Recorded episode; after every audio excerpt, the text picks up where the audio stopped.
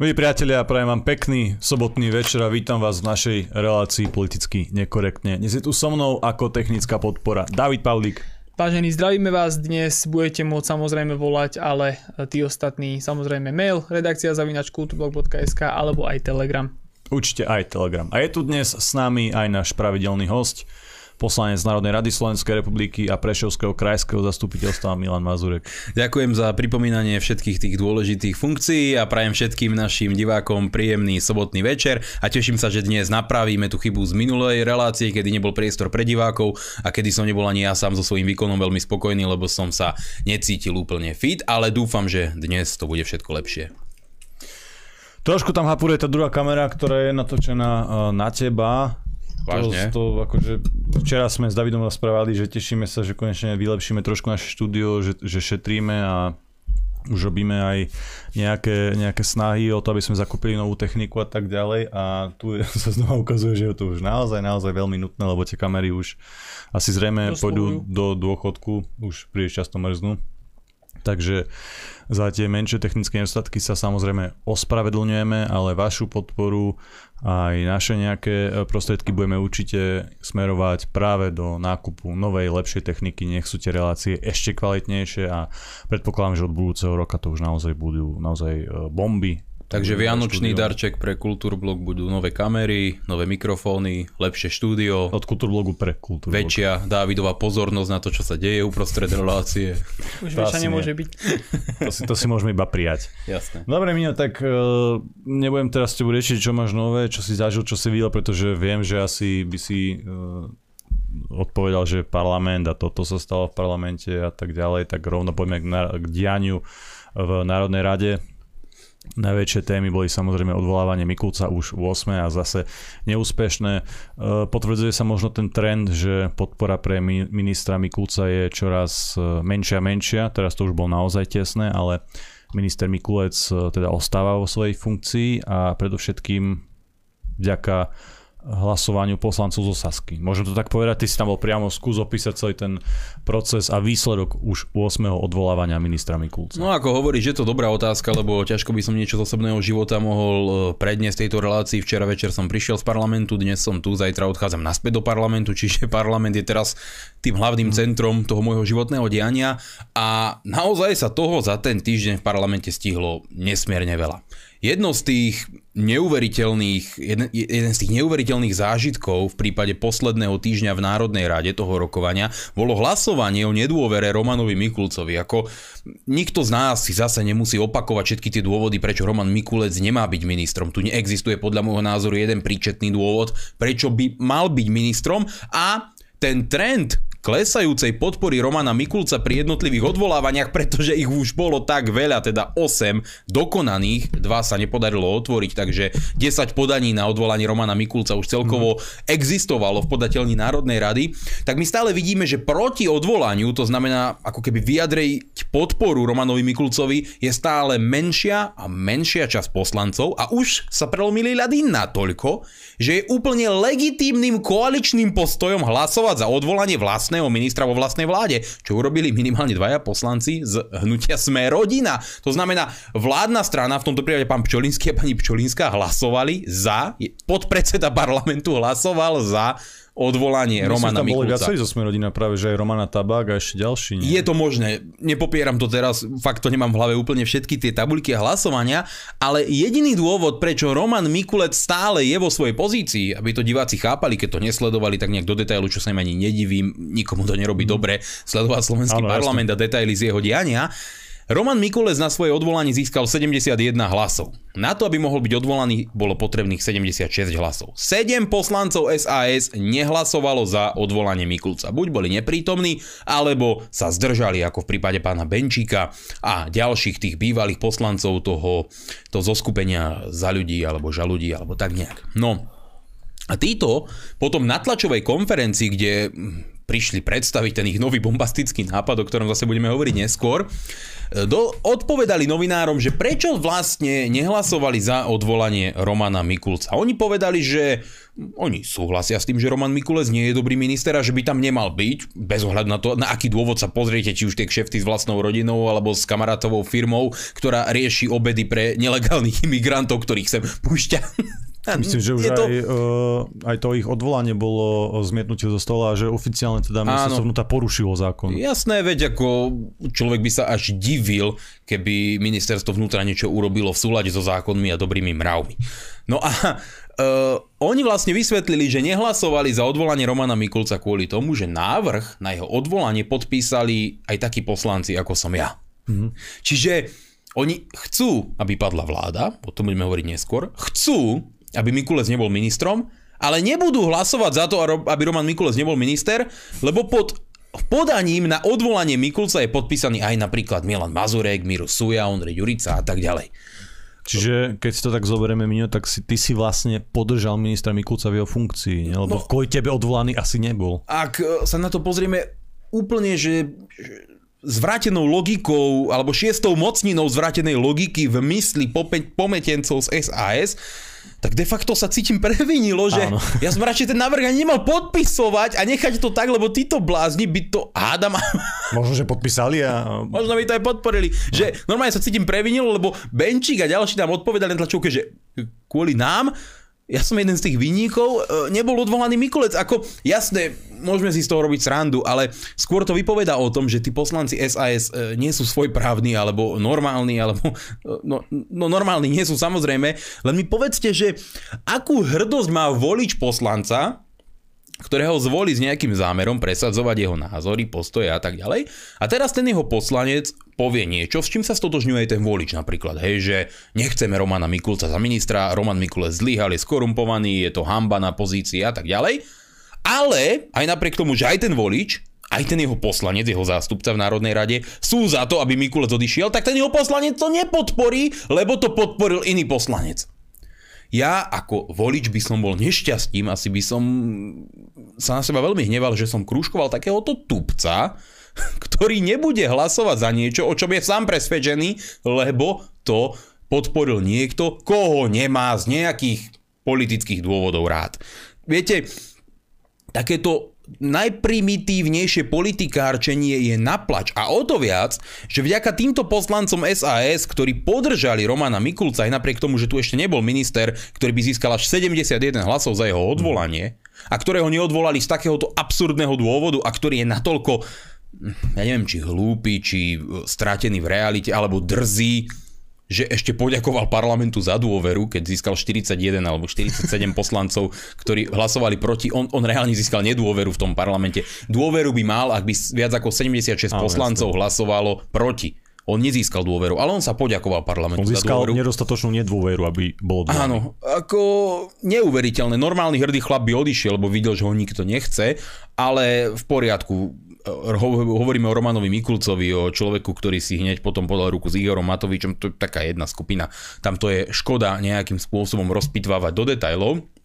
No len Roman Mikulec teda ostal vo funkcii a vďaka tomu, že tam je, sa teraz dostal ku mne e-mail pred malou chvíľkou, čakám na jeho potvrdenie, prájem si, aby to mhm. bol nejaký vytúžený falzifikát nejakého zlého záškodníka, ale bol to e-mail niekoho z krízového štábu z okresného úradu v okrese Ilava, ktorý bol rozposlaný obrovskému množstvu starostov v okrese Ilava so žiadosťou o vytipovanie vhodnej lokality na vybudovanie stanového mestečka pre imigrantov zo Sýrie. To znamená už nielen Kúty, ale aj v okrese Ilava. Ide to pekne na sever pri hraniciach s Českou republikou samozrejme, je to Trenčianský kraj, kde by teda mali vybudovať nové stanové mestečko. Nebudem to hovoriť s maximálnym presvedčením, lebo neviem, či je ten mhm. e-mail pravdivý, ale bol tam podpis, všetko to sedelo na tej grafike, bol tam zoznam starostov, vyzeralo to ako reálne poslaný e-mail, ale nemusí to byť na 100% pravda. A daj Boh, aby nebola. Lenže pri tejto vláde by som sa nedivil, kedy by som o pár minút na telefóne uviel potvrdenie od niektorého z tých starostov reálne, ktorí tam boli v tom e-mailovom zozname ako prílohy alebo teda adresáti, ktorý potvrdí, áno, tento mail mi reálne prišiel, áno, okresný úrad v Ilave dostal, ktorý patrí organizačne pod ministerstvo vnútra, aby sme to chápali, dostal za úlohu vytipovať vhodnú lokalitu na ďalšie stanové mestečko, pretože sa nám tu kopia nelegálni imigranti a ako to vidíte, stále sa neurobilo nič preto, aby sa situácia riešila a aby sa týmto imigrantom zamedzilo pri vstupe na územie Slovenskej republiky. Naopak, teda sa podľa týchto indícií hľada možnosť, ako im ešte viac spríjemniť pobyt na Slovensku a ako ich na našom území získať alebo zadržať čo najviac. Šialené. Šialené zo všetkých uhlov pohľadu a ak sa toto potvrdí, tak to ide na vrúb tých konkrétnych poslancov SAS, celé strany SAS, tam nestojí to za reč, ktorá podržala tohto zradcu slovenského národa, tohto vedomého ubližovateľa slovenského národa e, vo funkcii. Medzi tým, a to už len taká pikoška úplne, že čerešnička na torte Romana Mikulca vyšla tá kauza, ktorá sa objavila, e, tuším v novom čase sa to vydalo vonku, že nejaká súkromná komunikácia údajne medzi jedným ministrom a jednou koaličnou poslankyňou, kde nejaký pán minister mal istej pani poslankyni vynadať do e, všetkého možného a bolo tam, že nie som Borisov koko neviem čo mm. a tak nejak intuitívne z statusu Romany Tabák, ktorá tvrdí, že už sa na pána ministra Mikulca nehnevá a že sa jej ospravedlnil, som vytušil, že to bola komunikácia medzi pánom ministrom, ktorý jej dosť vulgárne vynádal. Ja tiež nie som veľký obdivovateľ Romany Tabák, ale nevidím dôvod, že nevulgárne nadávať. To len dokresľuje situáciu a mentálny stav tohto človeka, keď je natoľko tupý, že je schopný SMS-kou koaličnej poslankyni nadávať tým najprimitívnejším a vulgárnejším spôsobom čo každý, aj priemerne inteligentný človek, ktorý pracuje na... Hoc kde, hoc kde, každý priemerne inteligentný človek chápe, že niečo také nepošle do SMS-ky, pretože to môžu na druhý deň na ňo vytiahnuť a ukázať šéfovi a tak ďalej.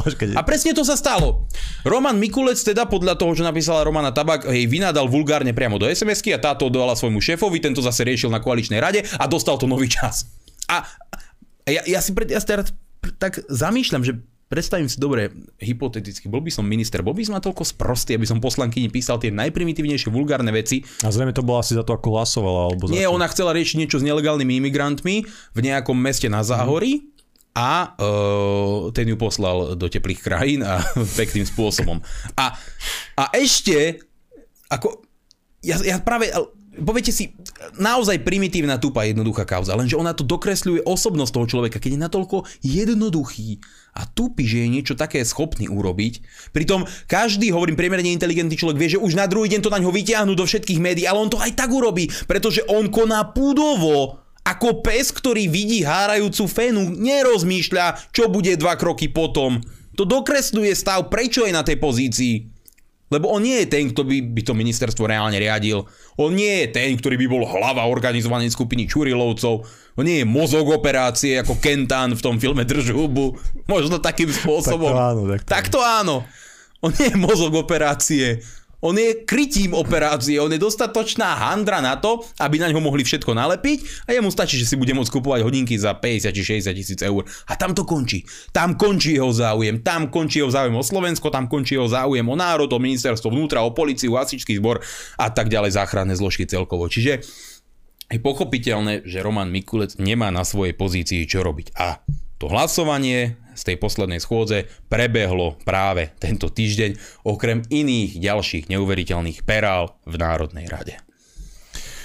Dobre, Miňo, ale síce Sáska podržala tohto ministra, ktorého si teraz takto kvetnatou Meleckého písal, ale na druhej strane je zase za odvolanie celej uh, Hegerovej, teda Matovičovej vlády. Akú, akú to dáva logiku, lebo keď som za odvolanie celej vlády, som vlastne automaticky asi aj za odvolanie Romana Mikulca ako ministra vnútra. Čo si, čo ty vidíš teda v tomto kroku, prečo sú za vyslovenie nedôvery Hegerovej vláde a čo si myslíš, že to spôsobí? Môžeme reálne očakávať teda, eh, že záver budú predčasné voľby a úplne nový teda systém kde by mohla byť napríklad vo vláde republika, alebo je to zase iba nejaké, nejaké pozerstvo, nejaké zase naťahovanie času až k tomu riadnemu termínu volieb s tým, že možno bude nejaká rekonštrukcia vlády, alebo aké sú tie možné scenáre, s ktorými môžeme rátať? No z toho, čo vidím v Národnej rade, je samozrejme toto úplne absurdným postojom SAS. Na jednej strane nepodporiť odvolanie Mikulca, lebo to podpísal Mazurek, Ďurica a tak ďalej. A na druhej strane dať návrh spolu s Pelegrínim na odvolanie celej vlády. To je naozaj, ja neviem, idem ti vystreliť brokovnicou hlavu, ale predtým ťa pekne učešem. To, akú to má logiku. Rozumiete, veď to je, to je, to je úlet jednoducho, to normálneho človeka nenapadne takýmto spôsobom sa správať. A ja sa nedivím, že tí voliči od Sasky odchádzajú, lebo čo má ten volič vlastne od tej strany očakávať? Veď my sa na nich pozeráme a už my, ja neočakávam od nich, že budú podporovať niečo, čo navrhujem ja. Neočakávam, že budú racionálni, že sa budú správať férovo, zodpovedne, spravodlivo, že nebudú klamať ale očakávam, že budú aspoň v tých najzákladnejších politických úkazoch čitateľní. To znamená, že budú príčetní z pohľadu svojich voličov, lebo ako môže volič voliť stranu, pri ktorej netuší, čo tá strana vlastne v základných politických otázkach urobí, čo si myslí, aký postoj vlastne zaujme. Lebo na jednej strane nepodporiť odvolanie Mikulca hovorí, podporujem túto vládu a chcem držať najväčšieho neschopného babraka vo funkcii. A na druhý deň povedať, ja chcem odvolať celú vládu. to je naozaj no, neuveriteľný postoj. Nedá sa to ničím vysvetliť. To schizofrenia je slabé slovo v tomto prípade.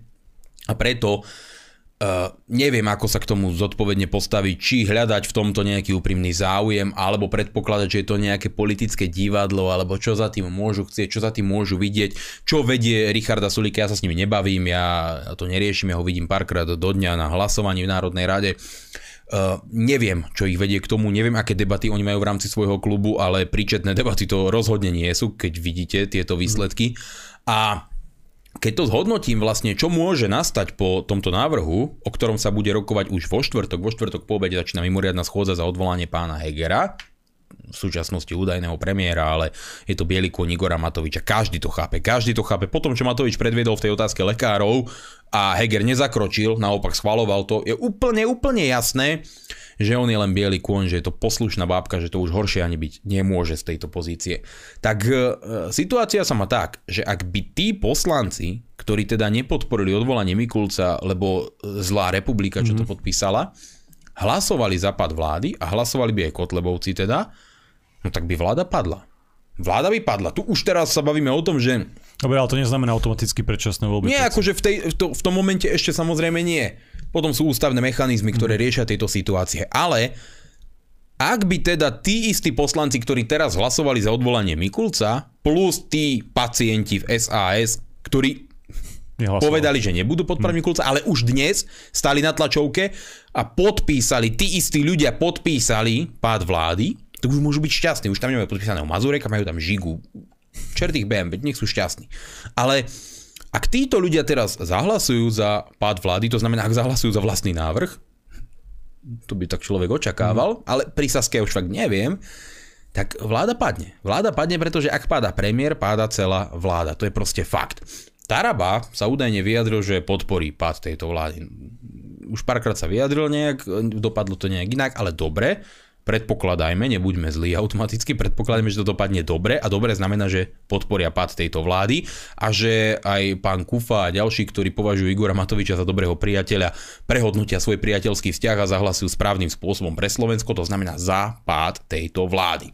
Dúfam, že rovnako sa za chovajú Kotlebovci a nepodržia túto vládu. U nás je to stanovisko jasné, to proste ja nebudem hľadať nejaké politikárčenie, nejaké detaily, mám na stole čo odvolanie, vyslovenie nedôvery Eduardovi Hegerovi. Dôverujem mu, dôverujem tejto vláde? Práopak. Nenávidím túto vládu z pozície toho, ako ničiť Slovensko, musím ju odvolať. Nenávidí ju väčšina Slovenska, 93% ľudí nenávidí Igora Matoviča, bum, musí táto vláda padnúť. Tam proste nie je čo rozlišovať do detailu. Takže áno, my zahlasujeme za pád tejto vlády. No a potom prichádzajú tie teórie, ktoré sa už kopia.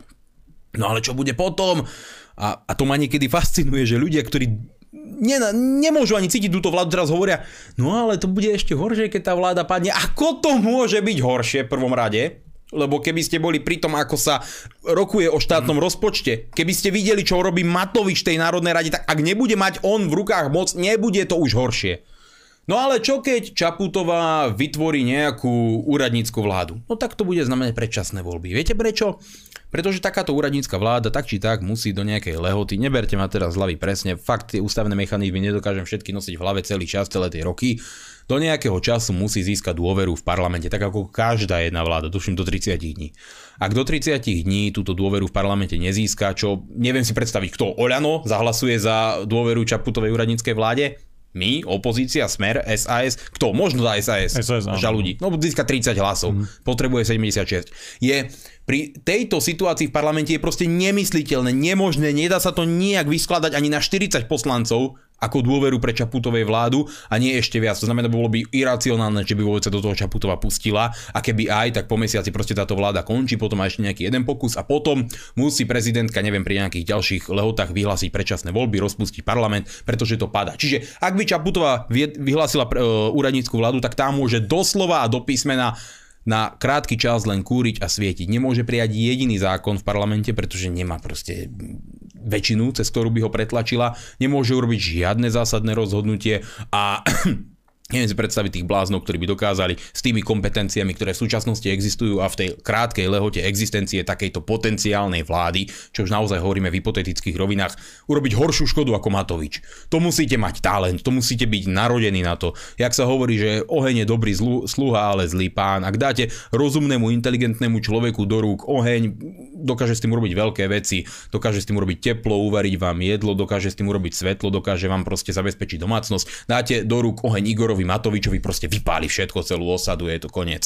Takže uh, ak by sme dospeli do stavu, že táto vláda padne, čo, nikdy sme neboli takto blízko k tomu, ak celý klub SAS zahlasuje za to, tak vláda padne, pripomínam tú podmienku Kotlebovcov a Tarabovcov, tak potom, ak by aj Čaputová vytvorila úradnícku vládu, je to bez šance. Tam, tam táto vláda, to neberte vážne, lebo tá nezíska dôveru v parlamente, to by bolo najbližšia cesta k predčasným voľbám, možno pred letom ešte budúceho roka. Výborná situácia. Dobre, ale nemôže to byť tak, že táto vláda padne. No a Saska musím... si dá podmienku, že my sa vrátime, viac potvoríme, keď odíde Igor Matovič z pozície ministra financí, bla bla bla a znova sa to nejakým spôsobom dá dokopy. No a takéto rôzne debaty by samozrejme nastali, všelijaké možné konštelácie, debaty a tak ďalej, ale pri tom, čo vidím v Národnej rade, čo poznám tých ľudí, toto proste neexistuje.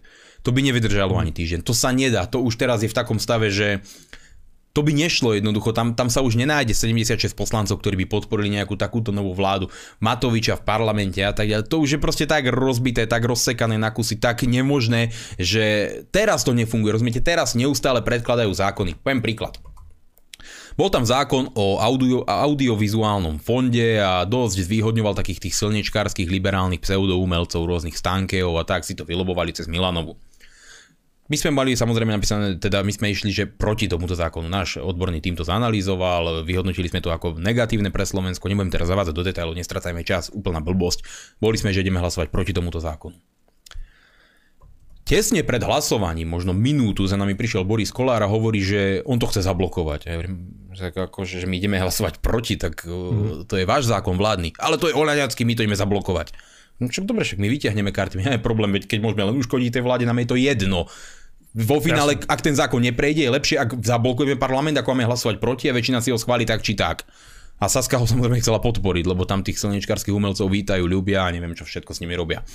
Takže vo finále minútu predtým prišiel Kolár a proste s nami zablokoval len tak oľaňacký návrh. A nič, išlo sa ďalej, dal procedurálny návrh, že ho presúvame na dva týždne dopredu a vybavené nič. Vyba- a úplne, úplne ich zvalcoval. Tam už nič nefunguje, tam žiadne pravidlá neplatia, tam to proste neexistuje. Ja si neviem predstaviť takú rekonštrukciu, ako by to bolo, čo teraz si Sulík s Matovičom podajú ruky a všetko bude fajn a Matovič povie, jasné, no Igor, vy ste dali návrh, zostrelili ste mi premiéra, zničili ste nám celú vládu a ja teraz som sa rozhodol, že mm, ja ustúpim do úzadia, idem do parlamentu a vy vládnite. A vieš čo najlepšie, Richard, ty buď premiér. Ako, viete si to predstaviť, že Saska zostreli túto vládu, normálne, že ju zničí. S kým zostreli túto vládu? S Pelegrínim, s Ficom, s Republikou, s Kotlebovcami, s ľuďmi, ktorých táto vláda de facto nenávidí. A vo výsledku čo urobí táto vláda alebo jej zložky? No rozhodnú sa s nimi vytvoriť tou Saskou novou vládou. To je, to, ja, ja, ja si, no neviem taký vesmír si predstaviť, že by niečo také mohlo byť možné. Jasné, hypotetickej rovine, v Exceli sa to dá natabulkovať, naprogramovať, ale keď trochu poznáte tých ľudí, nie je to mysliteľné. Proste toto nenastane. Čiže ak padne táto vláda, máme priamy vlák, rýchlu cestu ku predčasným voľbám a to by bolo fantastické. Lebo iné riešenie ani nebude. Nebude iné riešenie. Možno mesiac, dva ešte budú šaškovať, vymýšľať a tak ďalej. A v január, február a potom sa v marci určí termín predčasných volieb a je to. To by bolo naozaj to najlepšie, čo by Slovensko... Čiže sme teraz veľmi blízko. No, sme blízko, Alebo ale... najbližšie, ako sme kedy boli. Ale ja nikdy neviem zaručiť to, že zajtra nepríde Matovič a nedohodne sa s Beluským alebo s nejakým iným inteligentným poslancom a nevybavia to nejak inak ako pri reforme dôchodkového systému alebo ako pri uh, tých krúžkovných a ďalších veciach, že už sa to tak párkrát stálo, takže neviem. Mm. Ale úprimne si prajem, aby táto vláda padla. U nás je ten konzistentný postoj a republika má v tomto jasno. No je to zvláštne, lebo práve vďaka tebe tam ostal minister Mikulec, ale... Vieš čo, zavolaj si tu do relácie Benčíka, ja mu kľudne nechám aj sobotný priestor a nech ti vysvetlí tie svoje hlboké duševné postoje, ktoré ho viedli k takémuto inteligentnému a prezieravému hlasovaniu. Ja s tým nemám problém, kľudne, ja si jednu sobotu rád oddychnem, veď ja Nie, tiež... lebo možno, že by republike klesli potom preferencie. Že by a... našich vo, mnoho voličov išli voliť Benčíka. A jeho... ich presvedčil. Je to možné. Dobre. Ja, ja to risknem. OK, platí. David, daj tam nejakú zaujímavú prestávku. Priatelia, ja vás vítam späť po prestávke v našej relácii politicky nekorektne. Tu som mnou David a taktiež Milan Mazurek. Dobre, Miňo, skús nám ešte teda povedať, ako to vyzeralo s tými lekármi a s s tým kolapsom zdravotníctva, ktorý sa nejakým spôsobom podarilo Matovičovi zmanéžovať, ako to vyzeralo v parlamente, keď vám to vysvetloval a všeobecne, čo, ako to hodnotíš celý ten vývoj tej situácie ohľadom zdravotníctva a lekárov. Ja v prvom rade chcem povedať, že vnímam tie negatívne názory ľudí, že pozrite, nenažraní lekári teraz si pridali, teraz si vylobovali, teraz si vydobili a čo máme teraz ísť my všetci do štrajku a vydobiť si? Ja vám hovorím áno a hovorím vám to už 6 rokov, čo som v politike. Hovorím to všetkým ľuďom, ktorí robia v nákupných centrách, hovorím to všetkým ľuďom, ktorí robia v skladoch, ktorí robia na rôznych pozíciách. Pýtali sa ma minule e, jeden pán pred parlamentom. Ja robím v Kauflande, tiež mám ísť do štrajku? Choďte, prosím vás, choďte. Pretože vy pracujete za mzdu, ktorá je násobne nižšia, ako pracuje váš kolega v nemeckom Kauflande. Tovary a potraviny najčastejšie, sa na Slovensku predávajú drahšie ako v nemeckom Kauflande, energie, nájmy a ďalšie všetky operácie a služby, ktoré sú potrebné pri podnikaní sú v Nemecku násobne drahšie, no aj napriek tomu na Slovensku vy zarábate podstatne menej, ale slovenský Kaufland znásobuje alebo zhodnocuje svoj kapitál násobne rýchlejšie ako v tom nemeckom. Čiže ak by aj vám na Slovensku v tom istom Kauflande doručili tie nemecké platy, stále sú v pohode a veľmi dobre ziskoví, lepšie ziskoví ako v zahraničí. Čiže ak chcete ísť do štrajku, choďte. Celý čas hovorím ľuďom, musíte bojovať za svoje práva. To nie je o tom, že lekári si teraz vydobili svoje práva. Mňa len mrzí, že do toho štrajku samozrejme nešli všetci a povedali tejto vláde, že takto sa fungovať nedá. Povedali všetkým tým zahraničným gigantickým korporáciám, ktoré zdierajú práva ľudí a ktoré ich ožobračujú a tlačia ich na dno, aby sa postavili. Ale vždy je to len o tých ľuďoch.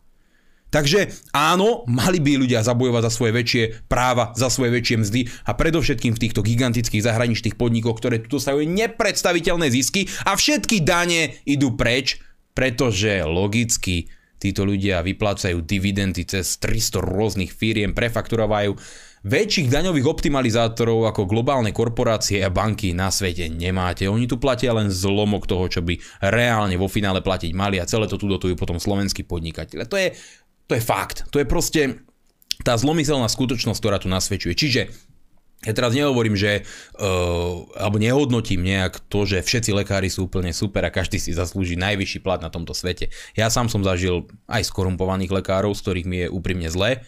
Aj som zažil lekárov, ktorí neboli skorumpovaní, ale ktorým sa nechcelo ma liečiť a pristupovali ku mne, tu máš tri tabletky a choď, choď, choď, jasne, to bude v pohode, nadopuj sa je mu jedno, že mal 20-ročného človeka tam so zranením chrbtice, dá mu tabletky od bolesti a to sa už nejak zahojí. Kľudne nech aj do konca života proste e, berie tabletky, to bude najlepšie riešenie.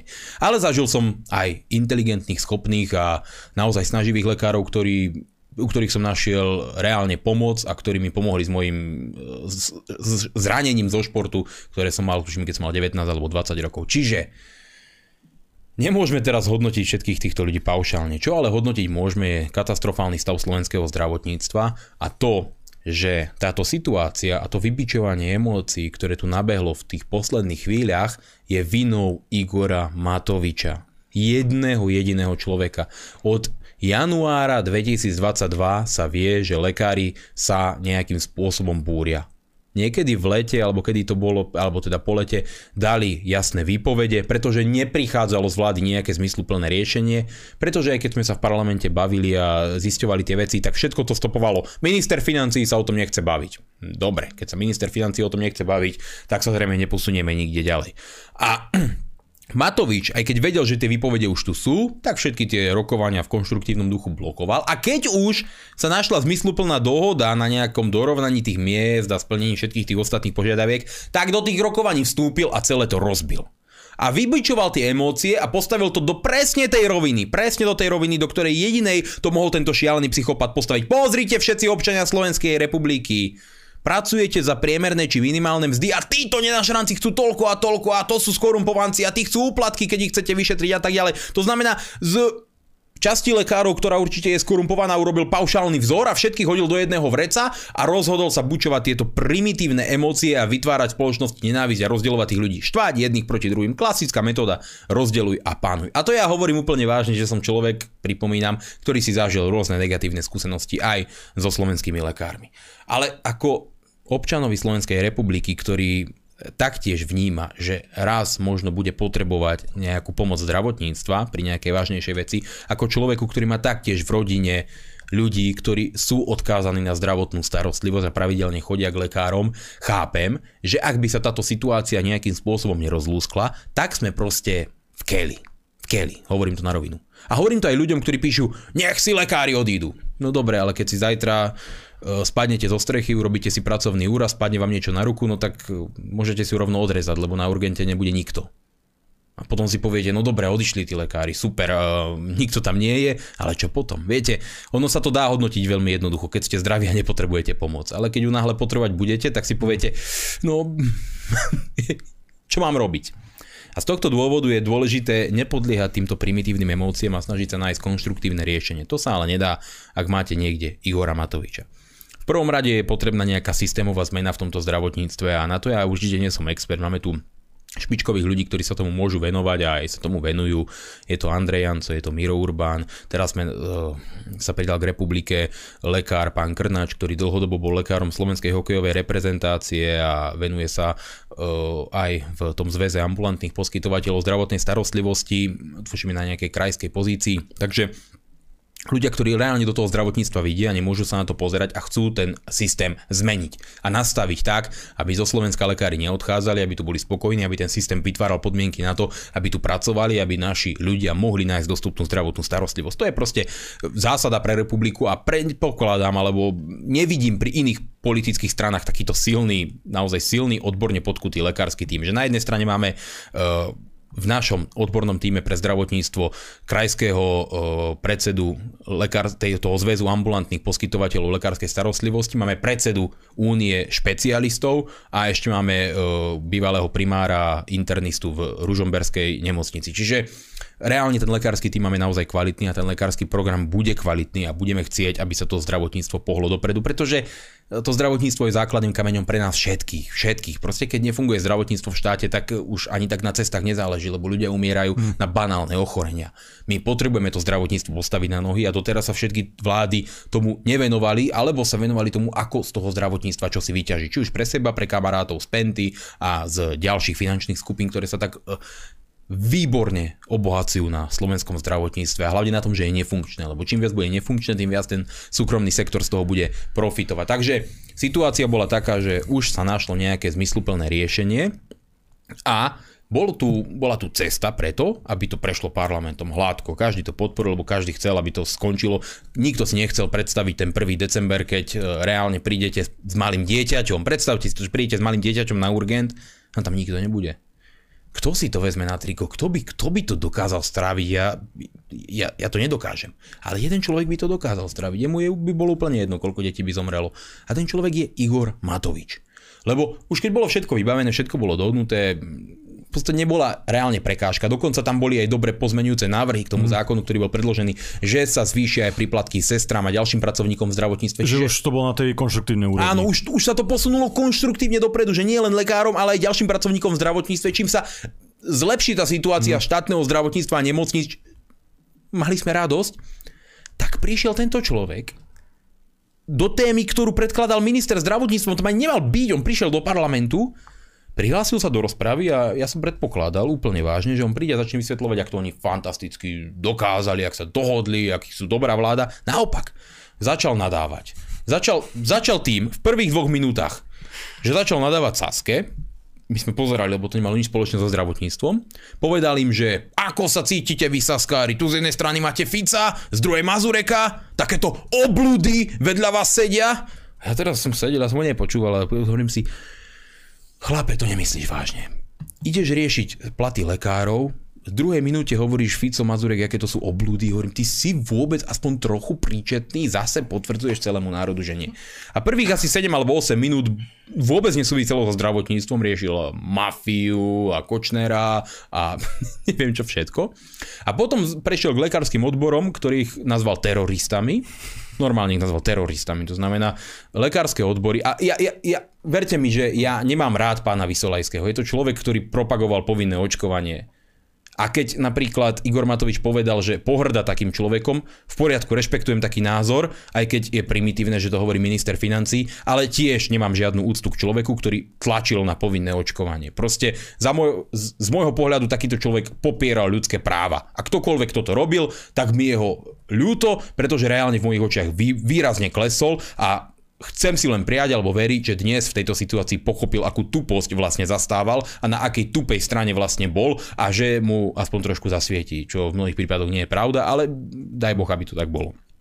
Teda on prirovnal uh, lekárske odborové združenie k človeku alebo k ľuďom, ktorí sú schopní, ja neviem, prísť niekde medzi ľudia, začať do všetkých bodať nožom alebo strieľať do nich samopalom.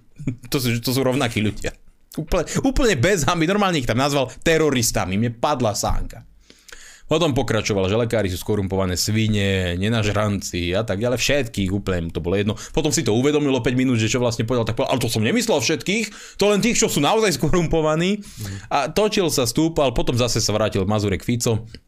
A takto kolísalo hore, dole, či vystupoval pol hodiny, dourážal všetkých, naozaj všetkých Vyzval verejne, aby ten návrh nikto nepodporil v parlamente a že si praje, aby to neprešlo, to znamená, aby prijal, aby od nasledujúceho dňa, to bolo deň pred tými výpovediami, kedy by mali začať platiť 31.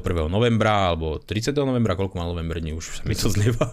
Ale deň pred podaním výpovedí, teda on vyzval reálne parlament, aby to neodsúhlasil, aby teda reálne, keď ste prišli 1. decembra na urgent s malým dieťaťom, tak bol zavretý, a aby sanitky nefungovali, ja neviem jednoducho, čo chcel tento človek. No a našťastie ho nikto nepočúval v tej Národnej rade, ale celému národu dokázal alebo vysvetlil, prečo to vlastne vyšlo do týchto do vybičovaných emócií. Za normálnych okolností kľudne uprostred leta sa mohlo nájsť nejaké, nejaké prienikové riešenie a sadnúť si s tými lekármi a povedať, toto a toto sa dá, toto a toto nedá, majte reálne požiadavky a tak a tak, poďme hľadať konštruktívne riešenie pre vyváženie toho systému zdravotníctva, najte vy naše riešenia, my naše a, a konštruktívne spolupracovať. Teraz sme pochopili, prečo to vlastne muselo ísť až do konca novembra, prečo táto emócia alebo tá situácia musela vzrásť až do týchto úrovní a prečo celý národ musel byť traumatizovaný a žiť v strachu z toho, že reálne dôjde k tomu, o čom hovorím, že na tom urgente vás nikto nebude čakať. Kvôli nemu. Kvôli nemu, pretože to je chorý psychopat. Chorý, šialený, nebezpečný psychopat. Reálne bol schopný pri téme zdravotníctva dourážať všetkých, všetkých na tomto svete obviniť. A viete, čo bolo najhoršie? Keď tento človek hovorí, a čo tie upratovačky, ktoré robia v nemocniciach, tie si nezaslúžia len vy nenažraní lekári? A čo tí ľudia, ktorí robia za v obchodoch, tí si nezaslúžia? Čo tí skladníci, čo tí robotníci, čo tí stavbári, čo tí šoféry? A išiel takto. Ten istý človek, ktorý zobral viac ako miliardu z peňazí, ktoré práve patrili tým upratovačkám, tým šoférom, tým robotníkom a dali ju kamarátom na momky testovania a zobral celému národu ľudské práva, bude hovoriť o tom, že niekto je nenažraný a že niekto kradne peniaze na úkor zvyšku spoločnosti? Keby nebolo jeho a jeho 45 miliónového kšeftu, ktorý dal kamarátovej firme priamo bez verejného obstarania na obyčajné priekupníctvo testov, keby nebolo jeho, kto urobil z firmy v strate v strate, s dlhom na sociálke, rekordného ekonomického skokana v pomedzi všetkých firiem na Slovensku, za štátne peniaze, za peniaze tých tvrdopracujúcich ľuďoch, o ktorých hovoril a ktorí platia tomuto štátu dania odvody, tak by na platy týchto ľudí reálne bolo aj v súkromnej sfére, pretože by bol priestor na to, aby sa znížili odvody a zvýšil tlak na minimálnu mzdu a príplatky pre týchto ľudí. Reálne by tí ľudia mohli zarábať viac, len je to on, kto tým ľuďom ukradol peniaze, je to on, kto tým ľuďom vzal budúcnosť. A je to zase len a len on, kto prijal všetky tie extrémne deficitné rozpočty, ktoré zadlžili Slovensko spôsobom, ktorý tu nemá obdobu, ktorý vo svete, hádam, nemá obdobu pri zvyšovaní deficitu takýmto šialeným spôsobom, a je to práve on, kto týmto ľuďom zobral možnosť reálneho dôstojného života. Ale viete, čo on predpokladá? On predpokladá, že všetci títo ľudia sú hlúpi, že nemajú pamäť. Že on vystúpi dnes a povie, ja som tu za upratovačky, ja som tu za robotníkov, ja som tu za konzervatívnych slovenských občanov, ochranca proti LGBT, ochranca proti kapitalistickým vykoristovateľom, hotový Igor Matovič Lenin. Chápete tomu, čo ten človek dokáže predviesť? On nemá hanbu, nemá posledný put seba záchovy, seba zapretia, že nemôže byť až taký hajzel. On môže. Celý čas týchto ľudí zdeptal, okradolo všetko. Bol to on, kto povedal tej upratovačke v nemocnici, nezaočkuješ sa, zdochni od hladu, nepôjdeš do práce, lebo ja ťa tam nepustím, lebo ja som prijal zákon spolu s mojimi primitívnymi pročkovcami, že ak ty neurobiš to, čo ja chcem, aby si urobila, tak nebudeš pracovať, nebudeš zarábať, nebudeš mať čoho platiť svojim deťom. Ha, ha, ha, ha. A zrazu on je hlas týchto ľudí, bežných pracujúcich občanov. Zr- hovoril tam o dôchodcoch. Čo naše staré mamy? Ten hajzel, ktorý povedal, že naše staré mamy, ktoré sa nedajú zaočkovať, nedostanú peniaze, len tí, ktorí pôjdu. Ten bude hovoriť, čo dôchodcovia? Ten, ktorý zrušil zastropovanie dôchodkov? Ten, ktorý zrušil valorizáciu minimálnych dôchodkov, bude hovoriť o našich starých mamách. Chápete tomu, kde sa to v ňom berie?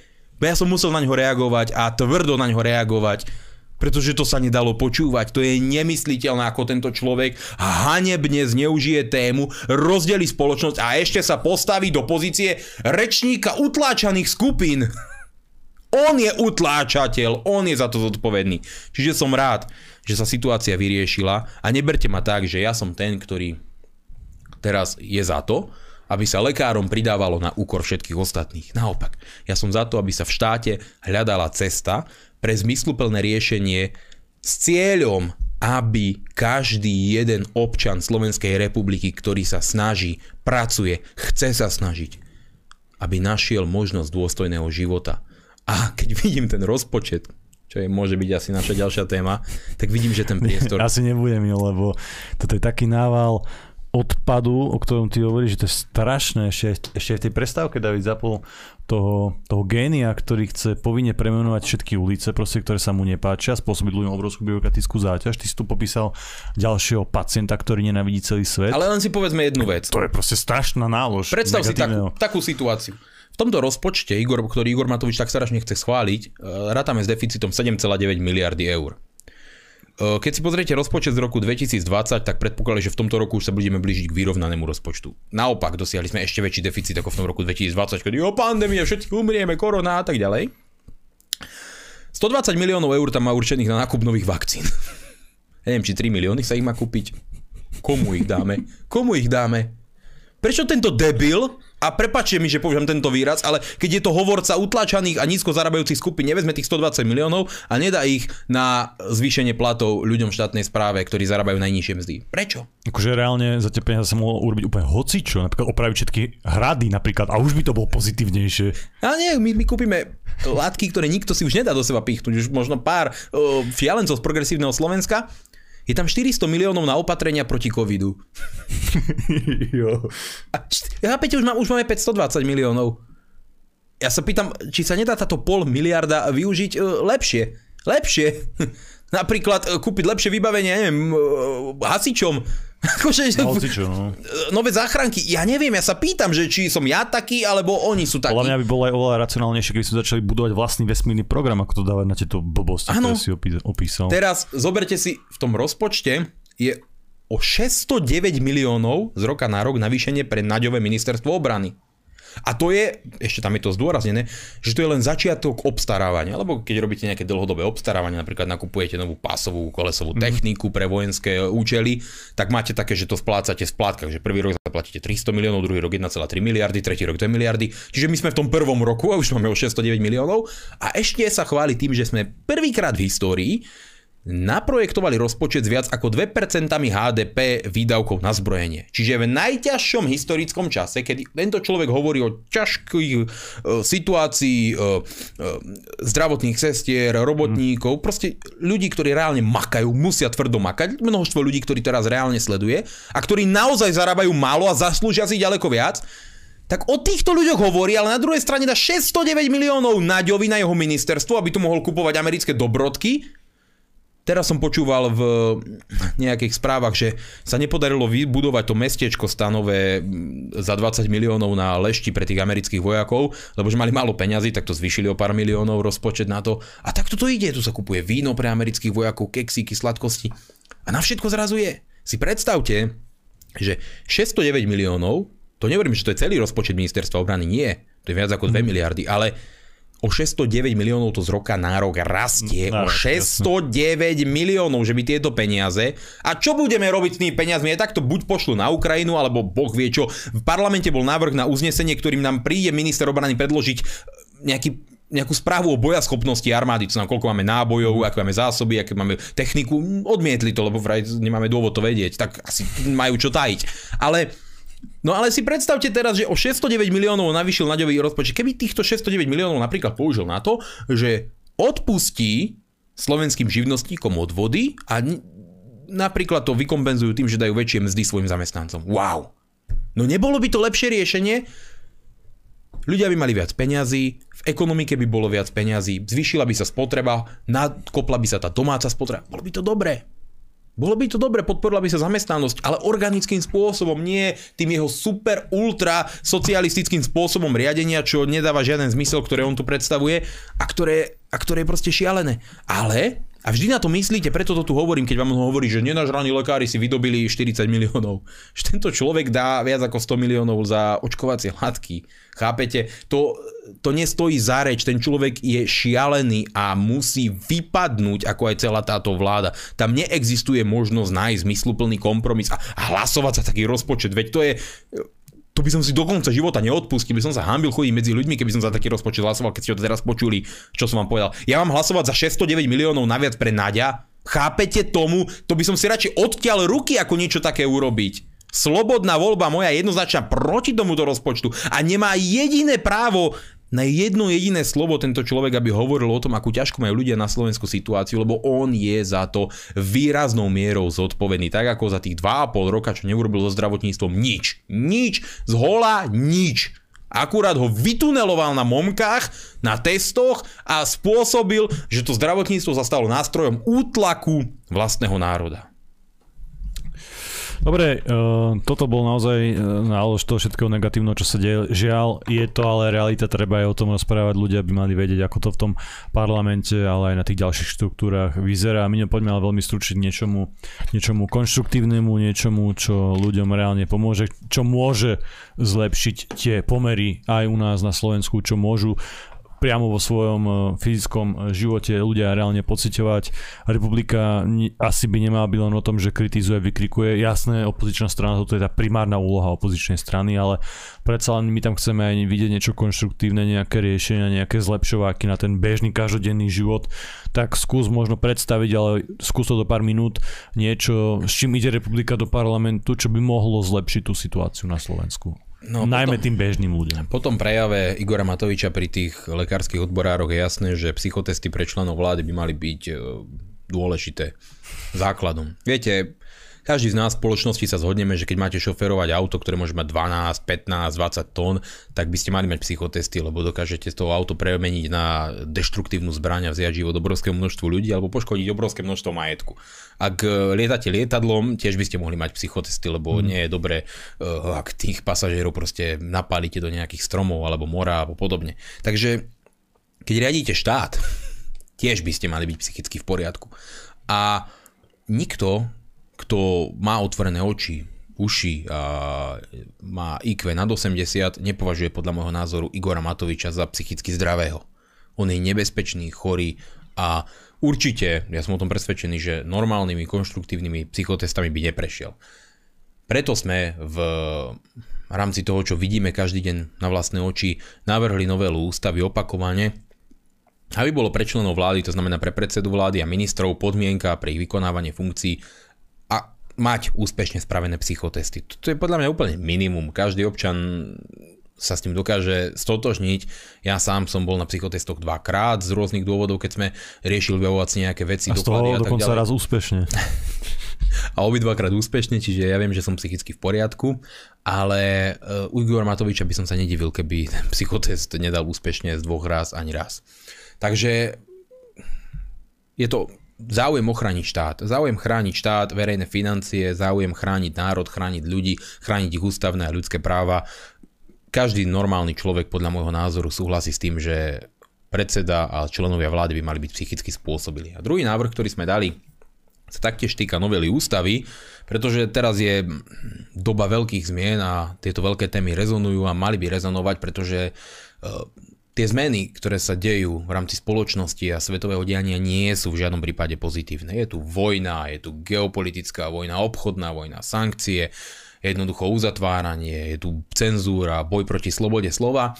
A jeden z týchto mechanizmov, ktorý e, páni na Svetovom ekonomickom fóre a všetky tie globálne korporácie a politici, ktorí tomu aktívne slúžia, presadzujú, je zavádzanie tzv. digitálnych mien. To znamená digitálneho eura, digitálneho doláru, digitálneho rubľa, digitálneho juanu. Deje sa to všade. EU, USA, Čína, Rusko, každá z týchto vlád za, zavádza tieto digitálne meny. A svojím spôsobom, ak táto vláda má záujem intenzívne monitorovať, kontrolovať a mať diktatorskú naozaj že kontrolu nad celou populáciou, tak digitálna mena je preto fantastický nástroj. Ak si vezmete do úvahy, že zo spoločnosti sa postupným procesom, lebo oni to nepôjdu skokovo, dajú tomu 5 rokov, možno aj 10 rokov, že postupným spôsobom sa budú zo spoločnosti vytrácať hotovostné platby a dostanú vás do stavu, kedy už naozaj budete mať len tú kartu, len ten účet, len tú aplikáciu, hodinky alebo cez čo všetko sa dnes dá platiť. Ja to v podstate nepoznám, ale chápete, čo tým chcem povedať tak sa dostávate do stavu, kedy každá jedna tá vaša platba vytvára nejakú digitálnu stopu, to znamená vedia, za čo ste platili, kedy ste to platili, vedia si u vás urobiť za nejaký čas celý váš psychologický profil, to znamená, kde chodíte, koho máte radi, čo radiete, aké filmy radi pozeráte, čo za čo ste platili v kíne, za akú reklamu platíte, na čo klikáte, rozumiete, čo si objednávate, čo preferujete, aké značky, kam, kam chodíte, o akom čase tam asi chodíte. Z tých jednoduchých pládieb si dokáže šikovný psychológ, ktorých pre policiu a tajnej služby pracuje množstvo, vypracovať celý váš profil a vedia vás úplne všetko. A stať sa extrémistom v tejto dobe je, verte mi, veľmi jednoduché. Stačí, že už reálne uh, nechcete do seba pichnúť nejakú látku, o ktorej nie ste presvedčení, bum, už ste antivaxer, extrémista, už vás treba zablokovať, zrušiť a hm, napríklad chcete mať ľudské práva, chcete chodiť do práce bez toho, aby vás niekto nutil k nezvratnému lekárskému zákroku, bum, už ste extrémista. A čo nastáva v takýchto situáciách? Pozrite sa na Kanadu. Jasný príklad toho, čo nás všetkých bude čakať, ak sa nepostavíme.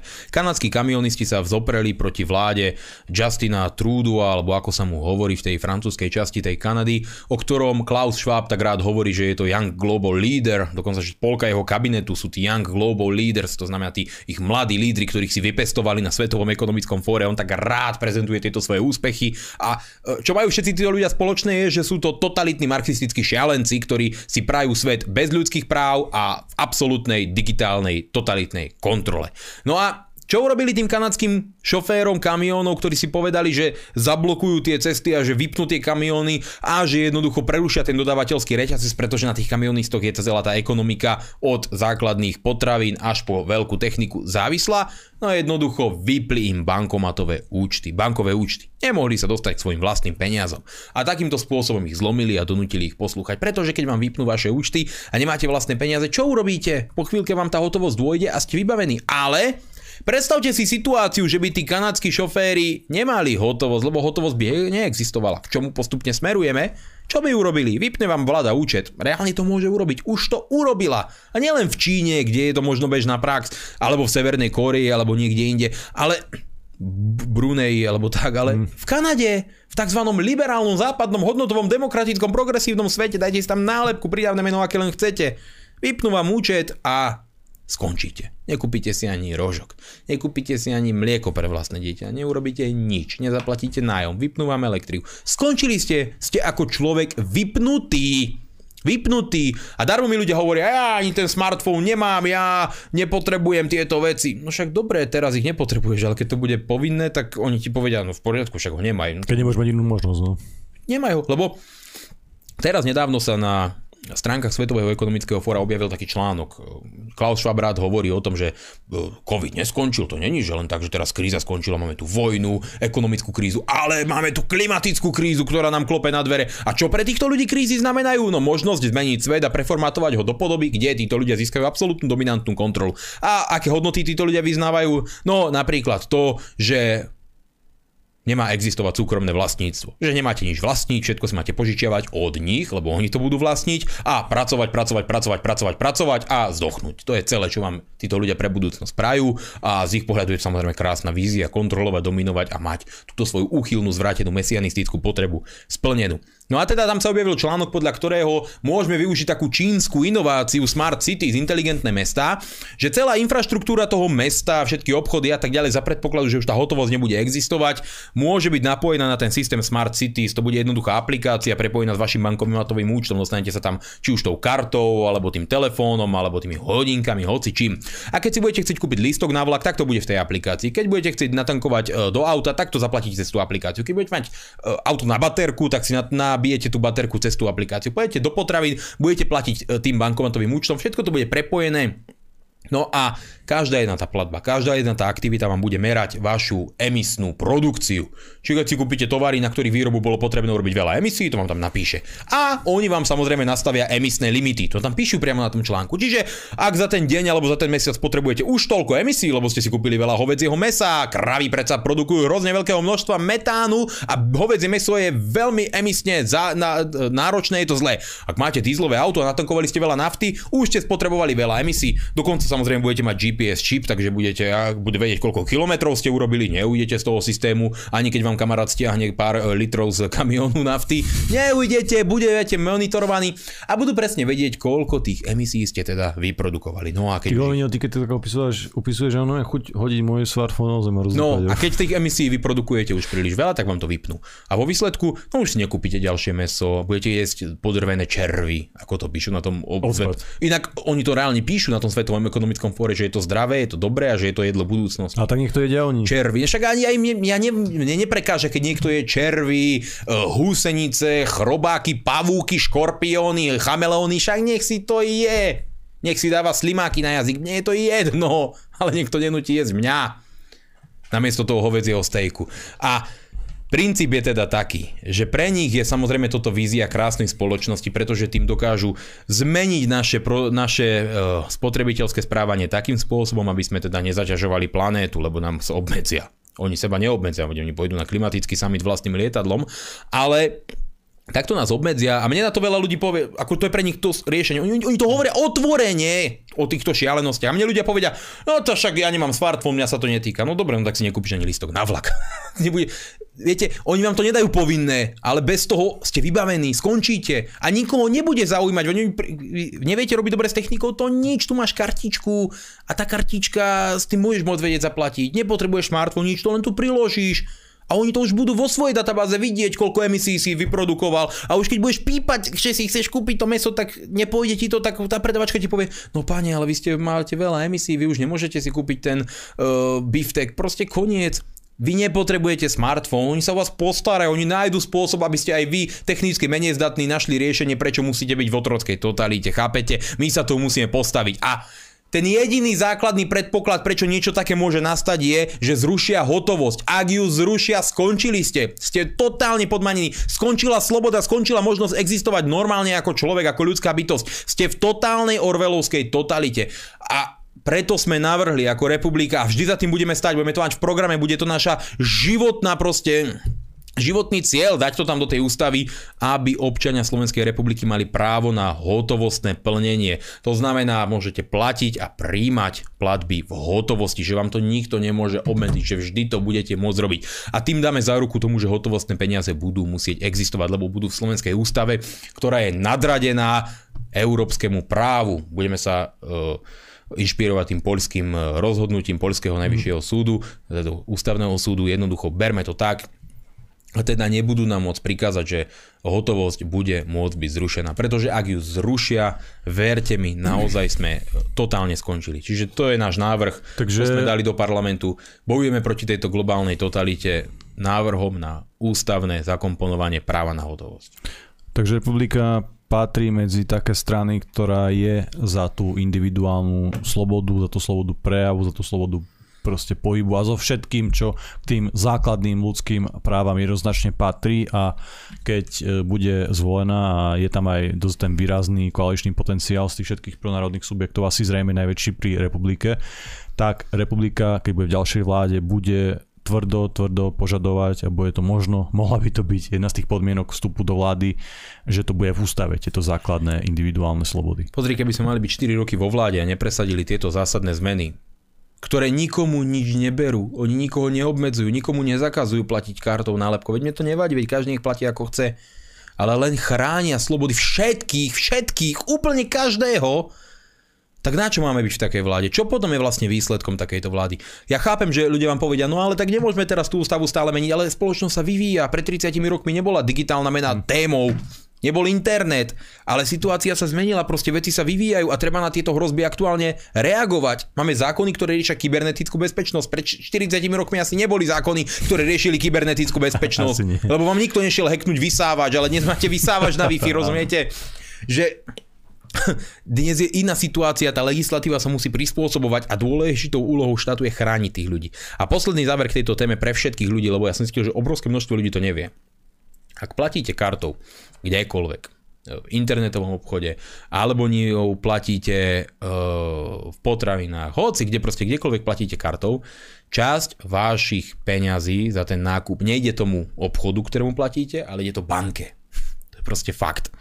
Ak vy prídete v potravinách a zakúpite si nejaký nákup za 100 eur, a zaplatíte ho kartou, tak kľudne 4 eur a 4% bežne za to idú banke. Že platíš za to, že platíš? Áno, pretože banka berie poplatok za to, že pre, poskytuje túto službu, túto možnosť, túto platobnú bránu, ten mechanizmus. A vy si teda musíte uvedomiť, každý jeden človek, každé vaše platenie kartou živí banku. Vy si poviete, a čo tu moje 2 eurá? No 2 eurá dnes, 5 eur zajtra, 4 eurá potom. A mesačne dobre, keď je dáte na platbách kartou 25 eur, lebo nie, niekedy to je 4%, väčšie spoločnosti si vedia vylovať 1,5%, mm. ale predstavte si, koľko tie banky berú za jeden deň v bežnom Kauflande v okresnom meste v príplatbách kartu. Ja vidím, že už každý okolo mňa platí kartou, už to je desivé. A zoberte si to tak, lebo veľa ľudí neznáša banky, to je také pochopiteľné. Banky, bank, ba, existencia bank je postavená na tom, že ľudí zdierajú, oni vám nikdy nechcú žiadnu výhodu, nechcú len vaše peniaze. A veľa aj tých ľudí, ktorí nenávidia banky, si neuvedomuje, že tie banky pomáha živiť tým, že platí tými kartami. Je to individuálne rozhodnutie každého jedného z nás. Ja, ja to tu stále opakujem, ja tou kartou platiť nechcem. Proste nechcem. A naozaj nehovorím, že nikdy ňou nezaplatím. Niekedy sa mi stane, že natankujem si viac a zistím, že nemám dosť hotovosti, tak rýchlo zaplatím to kartu a na druhý deň rýchlo utekam vybrať tú hotovosť, lebo uh, mám proste z toho vyčitky svedomia. Ale Treba si uvedomiť, že čím viac tou kartou platíte, tým viac vy živíte banku. Ona nemusí urobiť nič, len berie vaše peniaze a ide to aj na úkor toho malého nejak častokrát slovenského podnikateľa, kde platíte a reálne živíte toho tú entitu, ktorá vás nenávidí a ktorá z vás chce zotročiť. Lebo všetky tie banky sú zoskupené, všetky sú členmi Svetového ekonomického fóra, verte mi. Ani jedna nie je výnimka. A vy si to členské určite nezaplatíte v tom Svetovom ekonomickom fóre, vy na to nemáte. A tuším, že pre bežného člena je to 100 tisíc uh, dolárov ročne a to je bežný člen, to vám dovolia akurát tak prísť si tam, hej, môže, dajú vám joystick a môžete si s nimi zahrať PlayStation s tými ostatnými bežnými členmi. Milión eur uh, alebo milión dolárov ročne je už, že ste v nejakej tej strednej triede, čiže nikto z nás nebude členom Svetového ekonomického fóra, ale všetky tieto banky a globálne korporácie sú. Čiže to je len taká moja rada pre všetkých, ktorí chcú aj tým každodenným životom, každodennou formou spotrebiteľského správania bojovať proti tej bankovej mafii, aspoň ich nefinancujte. To je úplne najmenej, čo môžete urobiť. Nič. David, daj tam prestávku, po ktorej dáme priestor samozrejme aj vám. Priatelia, ja vás vítam späť e, po prestávke. Táto časť je venovaná samozrejme vám, vašim otázkam a Samozrejme, v tejto časti budete môcť aj volať. Poprosím vás e, čo najviac stručne a vecne, aby sme dali priestor aj ďalším ľuďom a takisto komunikujte s nami len cez telefón.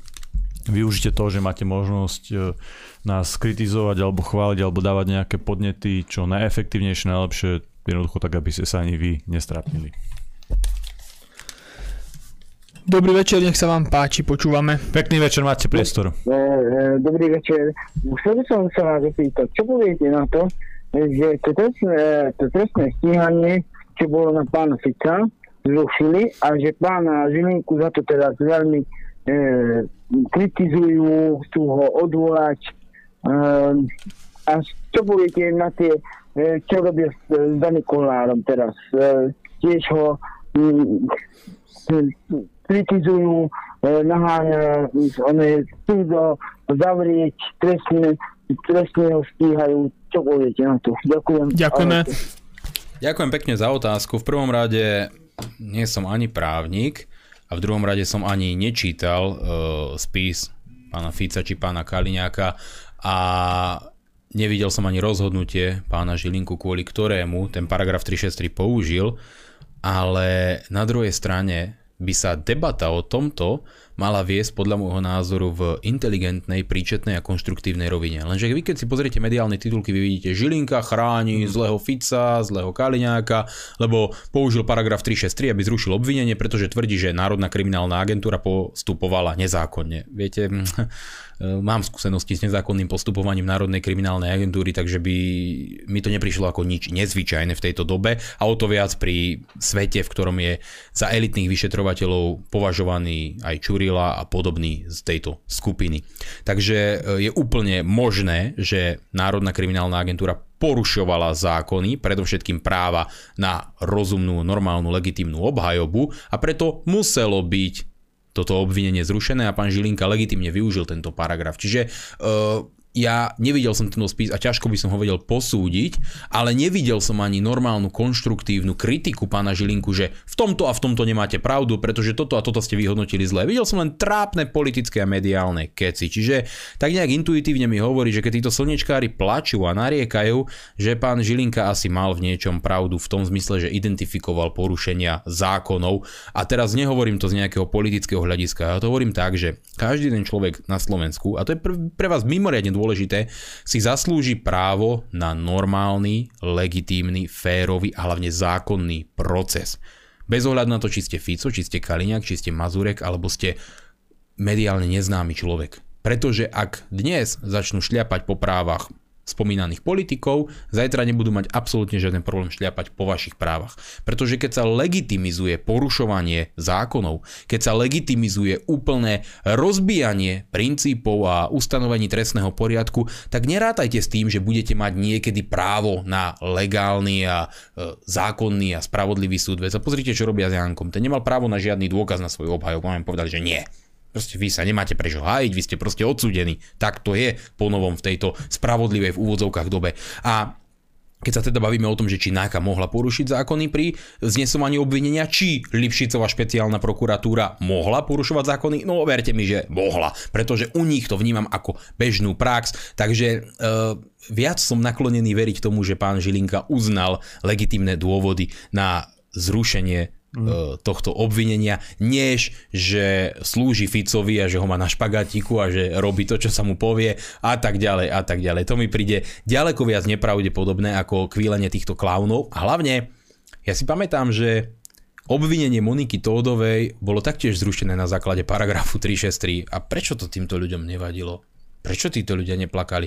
Nebolo aj obvinenie pána Nadia zrušené na základe paragrafu 363? Ja sa pýtam.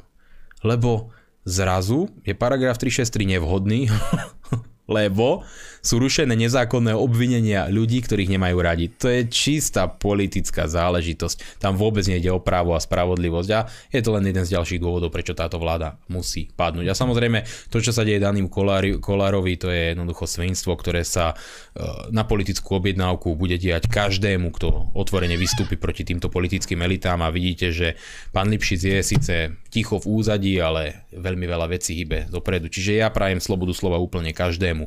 Aj Ficovi, aj sebe, aj Jankovi, aj Danimu Kolárovi, aj Monike Tódovej, aj všetkým týmto ďalším politickým oponentom, nepriateľom a v tomto prípade vidíte nepriateľom demokracie, správa a spravodlivosti. Dobrý večer, nech sa páči, počúvame. Pekný večer, máte priestor. Dobrý večer, ďakujem vám, buditeľia Národní Slovenskej republiky. Ja vás zdravím, tu Peter, Peter, Peter z Moravy. Ja by měl takovou otázku, panové, na vás, na pana Mazureka. Uh, nemohli byste mi dať nejaké informácie, kto to je nejaký Viktor Garaj? Daje sa na cest ťažkého buditeľa a tak ďalej. A pak by tam ešte mal na tém, tomu vašmu parlamentu. Pane Bože, ja když to poslúcham, tak vidím tam Milana. Jak im tam dáva kartáž, tak to sa vždycky tomu chlamu. Ale mám pochybnosti, jestli vy tam niečomu dospejete. Lebo vy tam bojujete všetci proti všetkým. Dobre, ďakujeme pekne za, za telefonát. Majte sa.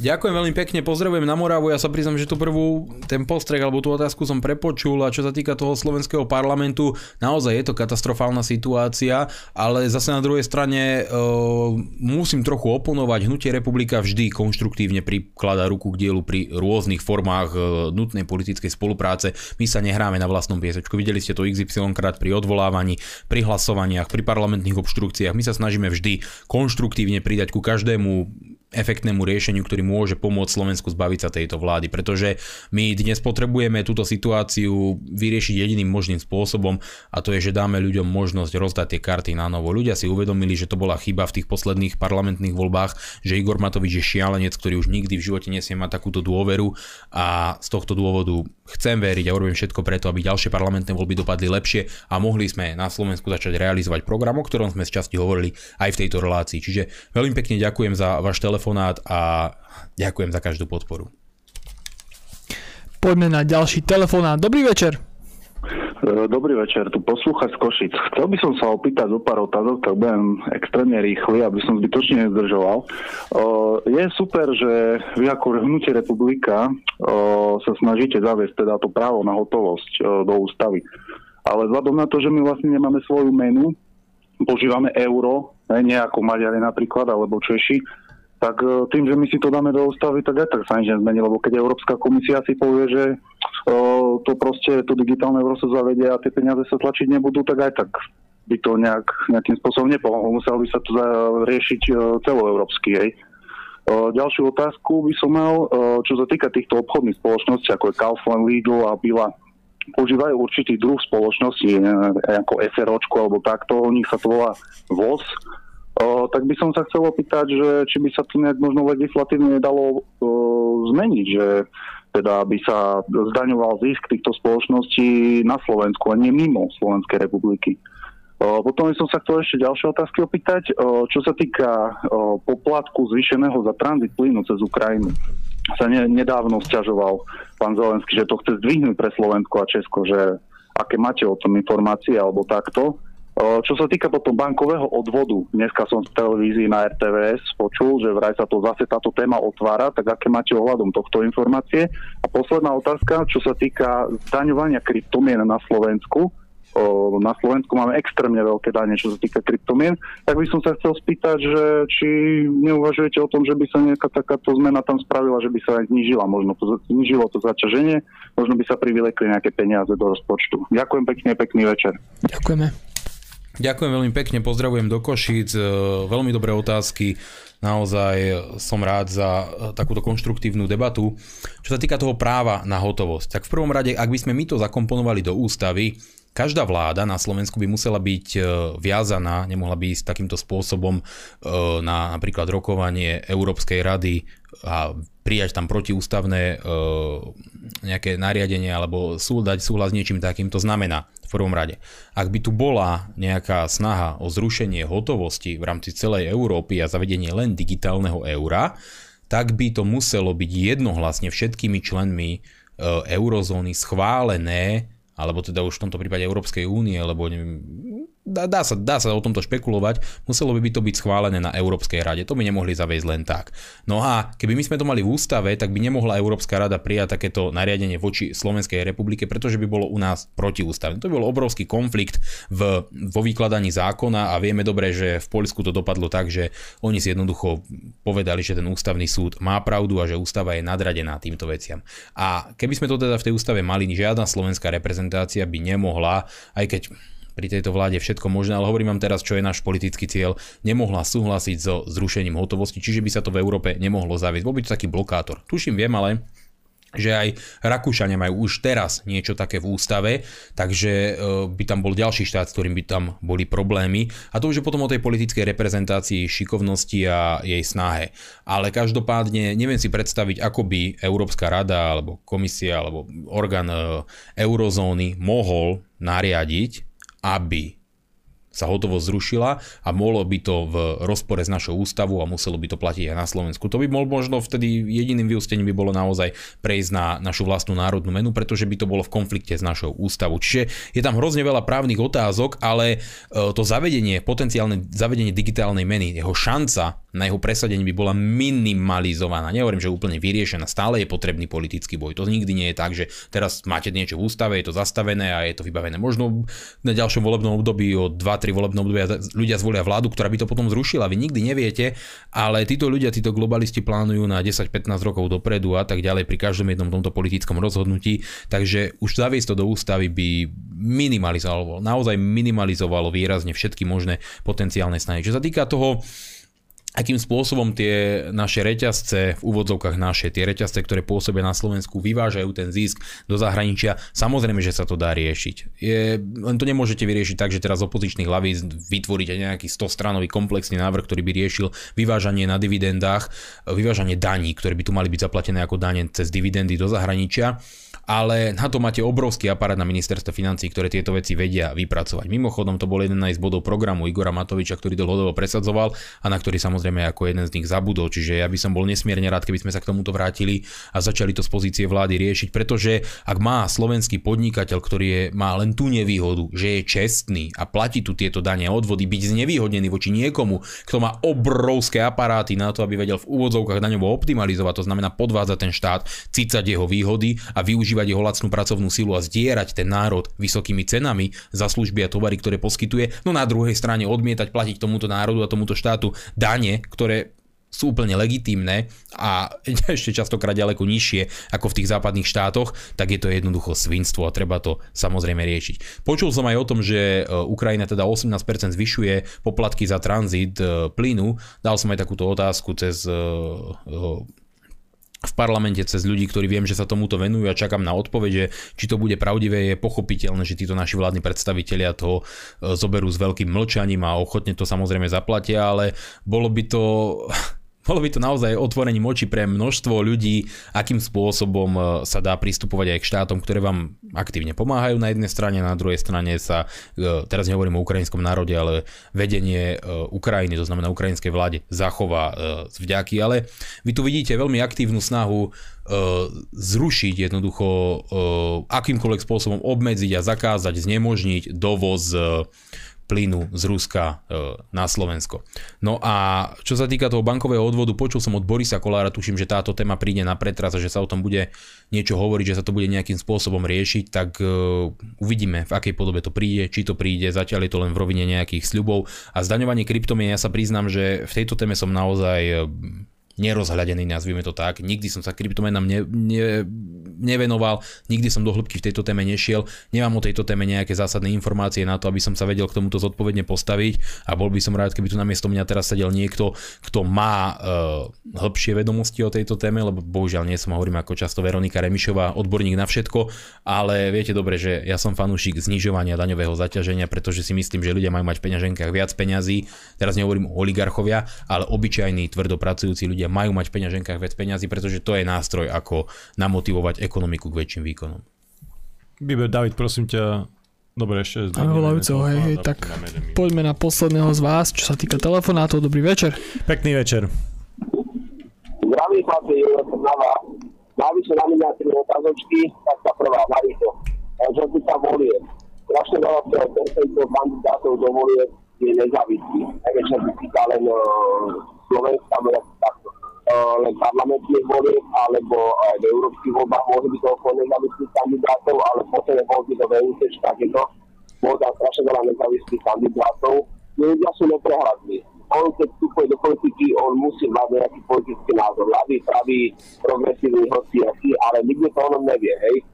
A tí ľudia mu dajú hlas, ale potom môže byť sklamaný, lebo má úplne opačné názory, majú oni.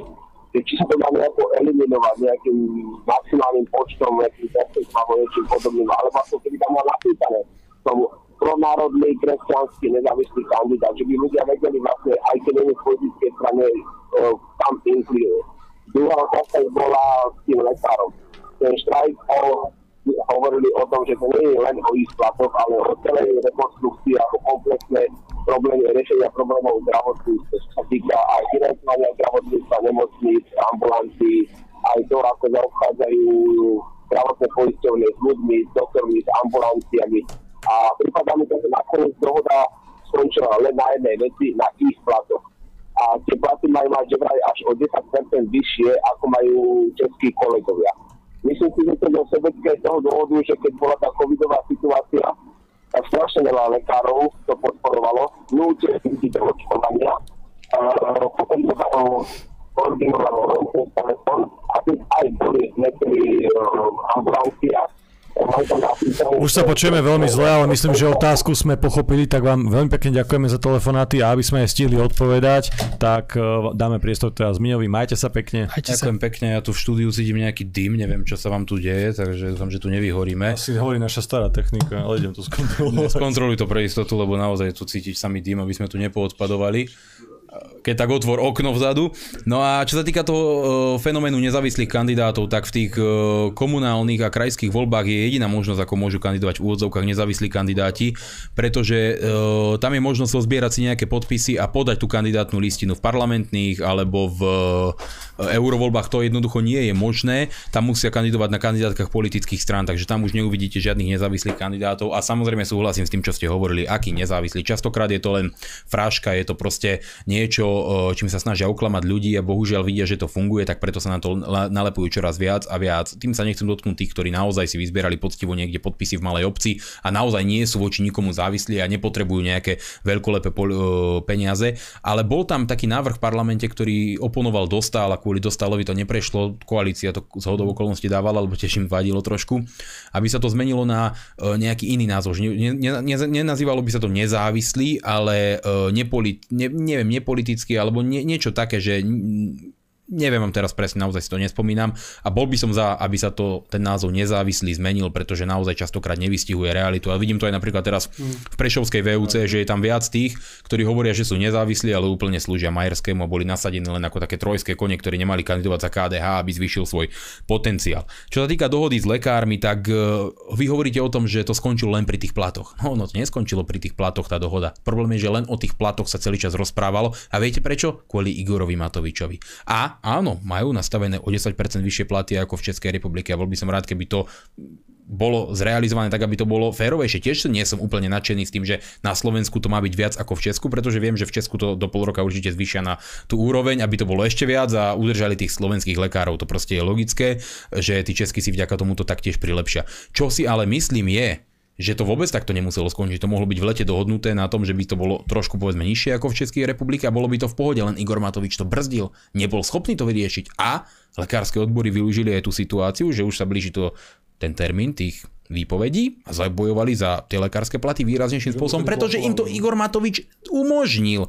To je presne ten problém. Čiže e, vo výsledku to mohlo byť úplne iné a celú tú tému práve Igor Matovič zhodil len na tú tému platov a tým pádom sme všetci počúvali len o tých platoch. Ale to nebola chyba lekárov ako takých, bola to chyba Igora Matoviča, chyba médií, pretože o tom sa najradšej rozpráva. Ale nehovorí sa o tom, že tá tzv. stratifikácia alebo optimalizácia, už nazvite to akokoľvek, vo výsledku likvidácia nemocníc sa taktiež zabrzdila vďaka tejto dohode. To je jedna z tých výhod, ale o tom samozrejme nechcú hovoriť, lebo celá tá ich veľkolepá reforma skrátka padla. A to lekári dosiahli a to je fajn, lebo tu napríklad e, nemocnica v Kešmarku mala byť zrušená a malo byť z nej urobené oddelenie dlhodobo chorých a urgent. A všetky ostatné zrušenia ako neurológia, detské oddelenie malo ísť preč. No a to je výrazné zhoršenie pre ľudí. Ale vďaka tomuto to tu teraz ostane. Lenže Igor Matovič nechcel, aby celý národ videl, že všetky tieto ich reformy v úvodzovkách padli tak radšej celú tú tému sústredil na platy. A to je presne to svinstvo tohto psychopatla, lebo on není debil v tom zmysle, že by bol mne inteligentný. On je zákerný, pomstichtivý, odporný a dokáže tú spoločnosť manipulovať tým, že poukáže na tú slabú stránku a začne ľudí rozdeľovať. A úplne logicky on povie, pozrite, to sú nenažranci. A prečo to hovoríš teraz, dva dní pred dohodou? Prečo si to nehovoril v lete? Vtedy si to mal ľuďom hovoriť. Len vtedy na to kašľal. On to nechal vyhniť do takejto situácie, kedy to vyhnal do extrému. A ja sa teraz pýtam samozrejme, lebo vo výsledku ja som nemusel za to hlasovať, nie? Mohli sme si povedať, nepodporíme to.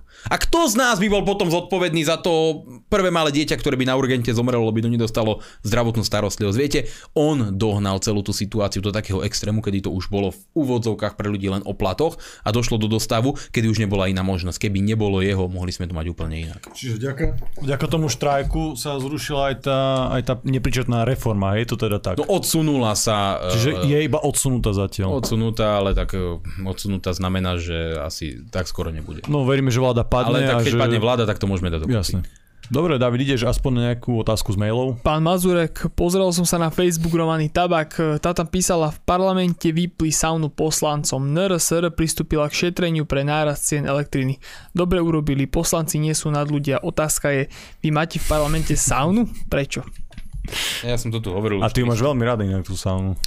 Hovoril som to tu už párkrát. e, V parlamente je tzv. ubytovacie zariadenie pre poslancov. Ja tam nie som, lebo my, máme, my sme ubytovaní v Ružinove na druhej časti. Tamto ubytovacie zariadenie si vyhradili pre seba e, tí, ktorí mali nejaké konexie.